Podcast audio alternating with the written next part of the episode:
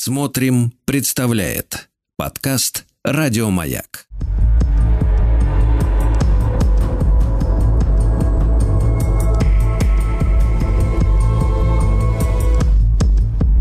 Холодные игры. Дорогие друзья, продолжается наш цикл «Холодные игры». История холодной войны. Конечно же, Евгений Юрьевич Спицын, историк и публицист. С нами, Евгений Юрьевич, доброе утро. Да, да, доброе утро и вам, Сергей, и нашим уважаемым слушателям. Да. Евгений Юрьевич, ну вот ну, мы сегодняшнюю встречу назвали так: «Режимы народных демократий», и конкретно о Венгрии. А вот эта сама фраза «народная демократия», да, есть авторство? Да нет? Затерялся, товарищ, в, в, в архивах? Ну, вы знаете, да, я, к сожалению, не могу назвать человека, который придумал это название. Ну, как-то само собой сложилось, поскольку эти режимы, они были не чисто капиталистическими, не чисто просоветскими. То есть нужен был какой-то нейтральный, условно говоря, термин. Поэтому, по всей видимости, не предложили вот такое название — режимы народных демократий. Угу. Евгений Юрьевич, ну, если говорить о Венгрии, да, я так понимаю, что, в принципе, вот в, в нацистской э, такой э, общей гвардии, да, вот в европейской, которая э, к, пришла на нашу землю, э, венгры, и потом при, уже при отступлении венгры, э, так сказать, э, дрались отчаянно, да, вот когда бои шли за Венгрию именно в составе немецко-фашистских войск. Да, Венгрия, по сути дела, была последним сателлитом э, нацистской Германии, которая сражалась до последнего. Тут просто надо напомнить, что э, уже в октябре тысяча девятьсот сорок четвёртого года, э, когда королевский престол пустовал уже почти четверть века, то э, королевским регентом с тысяча девятьсот двадцатого года, то есть почти четверть века, был адмирал Милош Хорти. Так вот, этот самый Милош Хорти, который проявил колебания на последнем этапе войны, он был э, в ходе спецоперации вывезен в Германию, содержался там под арестом вплоть до завершения войны, и в результате власть в Будапеште перешла к лидеру национал-социалистической партии «Скрещенные стрелы» Ференцу Салаше, который стал не только главой нового правительства и фактически главой государства, но и, как его тогда называли, фюрером венгерской нации. Вот mm-hmm. он, э, да, он э, до конца исполнил свой долг, ну, я беру это, конечно, в кавычки, перед Адольфом Гитлером, и действительно в последний период войны на территории Венгрии шли самые ожесточенные бои. Нам даже пришлось проводить Балатонскую оборонительную операцию.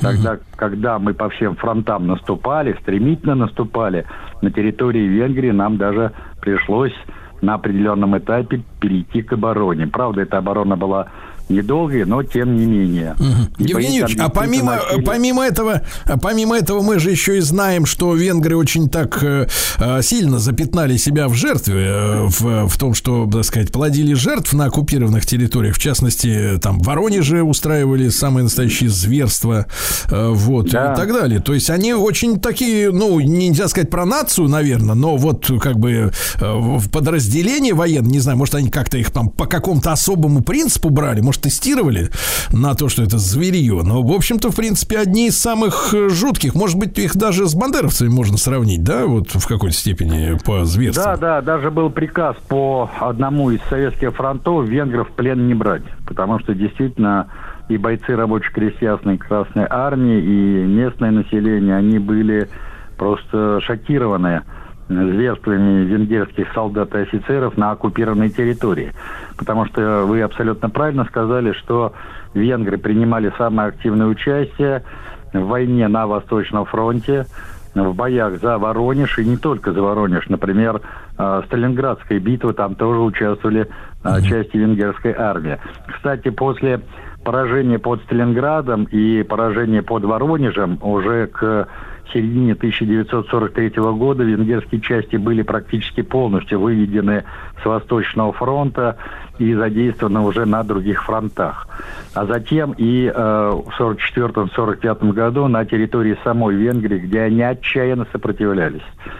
Вот, но а мы понимаем, надо... Евгений Юрьевич, Евгений Юрьевич, так вот, как бы ментально, почему они э, так были? Э, это же какая-то искренняя злость, да, по отношению пропаганда, к советским людям? Проп...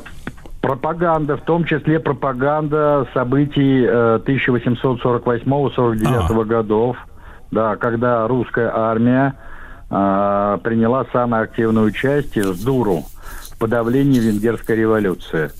Mm-hmm. И вот, да, вот этот исторический опыт э, решили использовать на полную катушку в антироссийской, антисоветской пропаганде. И потом надо иметь в виду, что венгры, они э, традиционно отличались особым национализмом среди европейских народов. Но это во многом, знаете, такие вот э, исторические э, фантомные боли, связанные в том числе и с гибелью венгерского королевства в середине шестнадцатого века, когда на венгерском престоле закрепились представители Габсбургской династии, а потом Венгрия была включена в состав Гамбургской империи, ну, со всеми вытекающими отсюда последствиями. Там шла долгая национальная борьба, значит, венгерского населения против немецкого засилья, которая увенчалась, но относительным успехом после событий венгерской революции и создания из Австрийской империи уже Австро-Венгерской империи. Видите как? При этом надо да. заметить, что венгры крайне агрессивно относились не только к немцам, но и к соседним славянским народам, но прежде всего словакам, которые тоже входили в состав австро-венгерской монархии. Так что здесь давние исторические фантомные боли венгров. А, ну и кстати, сегодня, вот когда, обращ... знаете, Евгений Юрьевич, смотришь там интервью их лидера, ну, вроде как он такой, ну, вещи говорит правильные, да, и об СВО говорит, ну, вещи, которые некоторые его, так сказать, сентенции можно принять как правду, и как бы вроде ведет себя независимо, и вроде как атомную станцию они там у себя строят, и нефть хотят получать, да, и так далее и тому подобное, но удивительно, до сих пор не стесняются говорить, что они в советское время были под оккупацией. А то, что они творили во время Второй мировой, они как бы вот элегантно-элегантно упускают. И, мол, типа просто пришли красные, их оккупировали. Да ни за что, да просто так. Да. Более того, участников войны против Советского Союза называют национальными героями. Слушайте, ага. но тут тоже не надо обольщаться, поскольку нынешнее венгерское руководство – это вот как раз представители такого крайне правого националистического крыла, и они в данном случае действуют не столько, значит, во вред, условно говоря, интересам России, сколько отстаивают свои национальные интересы в противостоянии с Брюсселем, то есть с бюрократами Евросоюза, которые в данном случае наступают на права венгерской нации, ну и так далее, и так далее. Тут вот надо все-таки четко делить заявление венгерского руководства на, значит, пророссийские, условно говоря, и провенгерские. Там девяносто девять процентов это, естественно, провенгерская позиция. Ну, понятно. И в данном слу... Да, и в данном случае интересы России венгров никоим образом не интересуют. Понятно. Евгений Юрьевич, ну а вот э, на фоне того, что был приказ венгров в плен не брать, что знали, как они глумятся, издеваются, какие пытки устраивают там и, ми- и мирным нашим жителям, и военнослужащим, да, там, ну, чуть кровь стынет от э, записок очевидцев, что они там творили в том же Воронеже, да? А, но, тем ну, не да. менее, вот как было принято решение, что венгры входят в соцлагерь, и ведь я помню свое э, детство, вот мы сейчас с вами свободно говорим о э, э, зверствах венгров, а в советское время это вообще не то, что табуированное. Вот целые поколения выросли, которые как бы и не знали о том, что с кем живут-то в одном, так сказать, лагере, да, условно говоря, Варшавского договора. Ну, естественно, это не педалировалось. Хотя э, все прекрасно знали о событиях того же пятьдесят шестого года. Слушайте, у меня дед Николай Яковлевич Парамонов воевал как раз под Воронежем и получил там тяжелую контузию в боях именно с венграми. И отец у меня принимал участие в событиях пятьдесят шестого года. Видите, каким э, таким странным образом моя семья связана э, с Венгрией. Хотя э, я в Венгрии побывал только лет пять назад. Э, ну, кстати, мне понравилась эта страна. Аккуратненько, чистенько.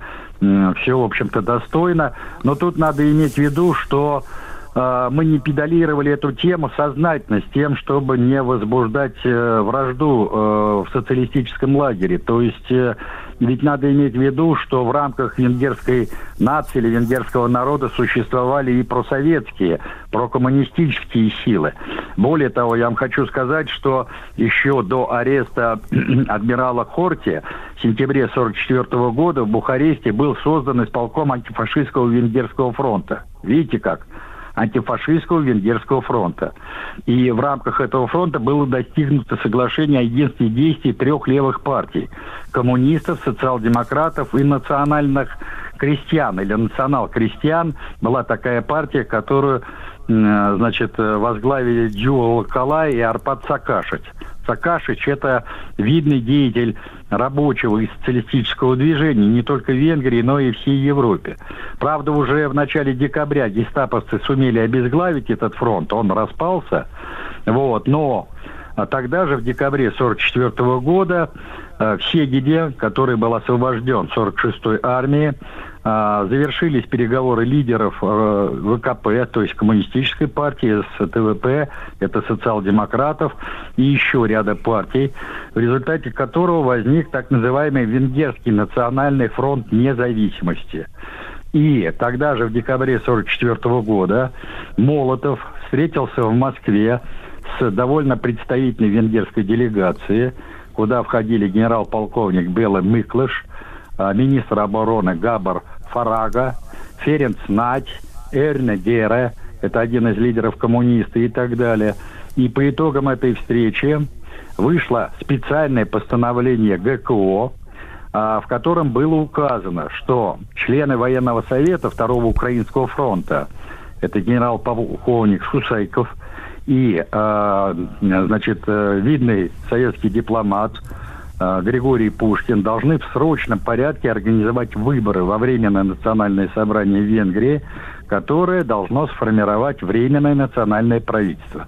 И во исполнение вот этого решения уже двадцать первого декабря, то есть тогда, когда на территории Венгрии еще шли бои, собрали в Дебрецене, значит, делегатов национального собрания, где, кстати, у коммунистов не было подавляющего большинства, и приняли на нем отдельную декларацию, избрали политический совет, который взял на себя функции главы государства, и сформировали Временное правительство Венгрии, которое возглавил бывший командующий первой венгерской армии генерал-полковник Бела Миклош.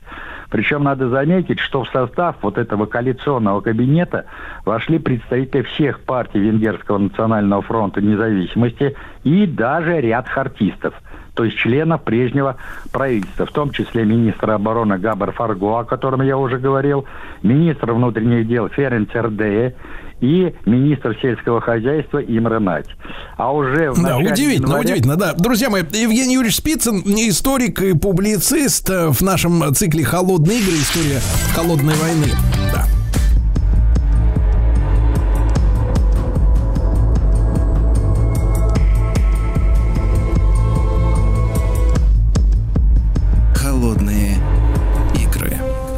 Итак, Евгений Юрьевич Спицын, историк-публицист, с нами. Евгений Юрьевич, а как мы отреагировали на то, что в, это, в правительство коалиционное вошли бывшие, которые рулили под по, патронажем э, фашистов? Но дело в том, что Венгрия-то еще не была окончательно освобождена, это первое. Второе, я еще раз говорю о том, что тогда, в сорок четвёртом, сорок пятом и даже позже, речь не шла о советизации Венгрии. Mm-hmm. Ведь... Э, решение о том, что Венгрия войдет в зону влияния Советского Союза, оно было согласовано только в конце октября тысяча девятьсот сорок четвёртого года, во время московской встречи Сталина с Черчиллем и потом подписания соответствующего соглашения Антони Иденом и Вячеславом Михайловичем Молотовым, понимаете?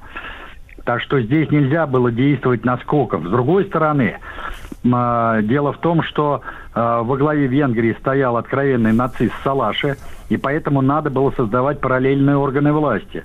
Поэтому в данном случае Советский uh-huh. Союз так и спешил с созданием вот этих параллельных органов власти, чтобы не было, ну, условно говоря, провала в управлении страной после того, как uh-huh. боевые действия на ее территории закончатся. Поэтому в январе сорок пятого года вот это новое венгерское правительство коалиционное подписало специальное соглашение о перемирии с Советским Союзом, Великобританией и США.